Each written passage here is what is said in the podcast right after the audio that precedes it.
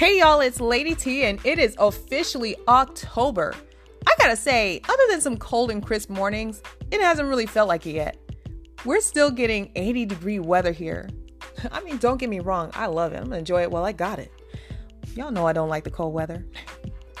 but it is getting darker earlier in the day, and I am not looking forward to that at all. You know, during the month of December, we may get a good five or six hours of sunlight, not including the sunrise and sunset. Remember, we are the closest to Alaska. I don't know if y'all know or have seen that there are parts of Alaska where they get something like 30 straight days of sunlight or 30 straight days of darkness. I believe they call that 30 days of sunlight, the midnight sun or something like that. But, anyways, because we are closest to Alaska, we get like times when there is like daylight at 10 p.m., which can really throw off our sleeping schedule. Or we spend most of the day in darkness. I don't like that time of the year when we spend it in darkness. That's the time of the year where I got to make sure I stay up with my vitamin D supplement because if not, it could get extremely depressing. No, seriously, right around when daylight savings ends, which is usually beginning to mid November, like somewhere like one or two weeks after that, people start to really feel it. That sad creeps in. I'm not looking forward to that. But since we're still getting the warm days, it is definitely great for my garden. I'm trying to get a couple of more leafy greens planted, but I'm also trying to get more out of my spring and summer veggies as possible. I'm pretty sure that I got all I could out of my cucumbers, but I still want to plant some Swiss chard, some garlic, some celery. The celery and garlic will come through for early to mid spring, somewhere around there. But I'm still getting uh, tomatoes. Can you believe that I'm still just like just now getting some jalapeno peppers? That I know that was pretty random, but I literally went out there yesterday and saw a jalapeno flower. I couldn't believe it. I have no idea why the jalapenos were so glo- uh, like so slow growing this season. But uh, oh well, it's like I'm excited and frustrated at the same time. It's okay either way because pepper plants are perennial. I could just simply winterize it. Now I have a head start for next season. Yeah, but I've been getting pretty uh, plenty um like basil. Can't even get it out of my mouth. I've been getting plenty of basil this season. I've gotten a lot of Thai basil, Genovese basil, cinnamon basil. I've gotten them all. So, and I have definitely been making more vegan cooking content for my farming nutritionist pages. And the reason why I up the ante on the cooking content is for the reason I'm making this show today. The holidays are coming up, and we're heading into a time when people tend to fall off the program. I touched on it a little bit on last week's show, um, but since we are coming up on the holiday season, you know, we got like Halloween, Thanksgiving, Christmas, and New Year's. Um, this is the toughest time of the year for people really trying to eat healthier. And for that, here's what I say. The first thing is stop trying to necessarily keep yourselves from enjoying the family dinners. Just don't overdo it. That's where the issue is, or at least part of the issue. I think people make the mistake of just eating a ton of food, thinking they can just make up for it by working out extra for like a week or something, and that's not how it works.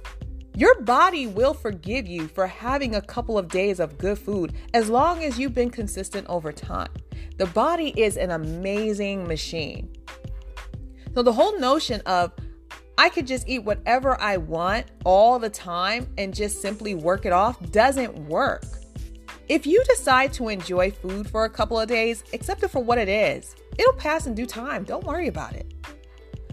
But I say all that because people want to live a healthier lifestyle. And the moment they fall off the wagon, they just flat out give up. They start feeling guilty, start making excuses. And I'm like, why? I'm pretty sure even dentists enjoy a candy bar every once in a while. It's about being consistent over a length of time. No need to feel guilty because you decided to eat a slice of cheesecake or two. Just get back to eating the foods that fuel your body and don't worry about it. You didn't fail. You're not a disappointment. You're still doing great. Keep it pushing. The second thing is make sure it's home cooked. I understand the convenience of being able to just buy it at the store. You could buy almost anything at the store now. Right around the time my grandma started getting too old to cook anymore, she said, if there's something good or just as good at the store, we might as well get it from there because it's easier. And at the time, I actually agreed with her. But here's the problem you don't know what they're putting in it. Some of the foods that we're buying at the stores have science words and additives that keep you coming back for it. While I do understand that it's easier, more convenient, and even more cheaper to buy at the store, it's not the same. I don't want store bought pound cake. There's just something special about it being made with love that just it just makes it much more better. Then on top of that, you don't get the memory of the family being in the kitchen cooking together, dancing together, singing together, joking with one another. That's the power of food bringing people together. It connects us through the tough times. We could be mad at each other, but guess what? We will be right in that kitchen and deal with it. Remember that scene from the movie Soul Food? Everyone was mad at each other, but then one day they all came in, put their differences aside, Made some black eyed peas, fried catfish, collard greens, macaroni and cheese, green beans, cornbread, pie, cake. I can't believe I just got that out in one motion without even a thought. I mean, now a little bit it was a, you know, kind of TV, but that's not the point. The point is, food has a way of bringing families together, and we're missing that today. Instead of going out to get burgers and fries, make it at home. Have the kids turn the meat into patties or something, you know, get their hands dirty or whatever. I love doing that. When when dad would have me do that, it was fun. You'll be amazed by the joy on kids' faces and the anticipation of a home cooked burger. And the home fries to go with that, mm, mm, mm, mm. So while it may not be the healthiest food, it's still better than running to McDonald's. And that's why I wanted to have this talk with y'all about it this today. Make some sloppy joes or something. Like you can't go wrong with sloppy joes.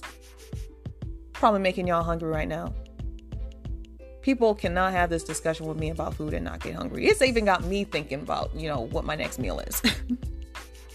but going back to the holiday season, just make sure not to overdo it and also have some balance. Lately, like I don't know, maybe over the past like few years, I've noticed there would be less veggie options.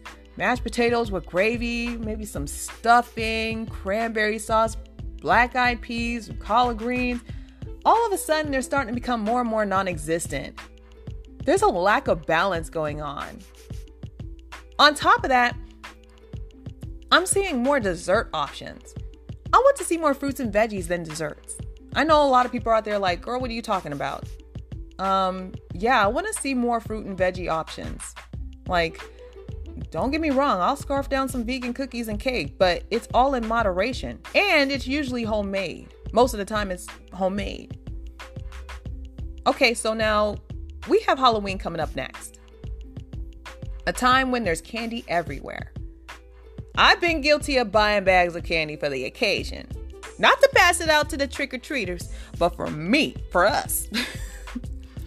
and I took my daughter trick or treating every year since she was two until she was about 15. Excited to get my 10% candy commission. that was always my running joke. But seriously, I would dig into her bag getting her candy. I don't eat candy anymore, and I haven't since my condition. But can't I mean like like oh I mean candy was an igniter. Um, and since it literally has no nutritional value, I just didn't see the need for it anymore. So, if I want something sweet, I eat fruit. But if I really want something sweet, sweet, I'll make brownies, cookies, or pound cake. Yeah. But I don't have to tell y'all not to overindulge in so much candy like I did. And it, oh, and is it just me? Or are the bite sized candies a trick? Like, You know you can't just have one or two. Like if I ate a normal Snickers bar or Hershey bar, I'm usually satisfied, right? But those bite sized ones, for some strange reason, I'll end up eating 10 of them. I'll eat 10 bite sized Snickers bars easily, and I'll still find room to have some milk duds or something. Those little things are a trap. Clearly, that was the point of making them bite sized. Don't fall into the trap. All right? Then we have Thanksgiving. A time to gather, watch football, and eat. And Christmas. Also, the time to gather, watch basketball, and eat. For both, remember what I said earlier today. Just don't overdo it.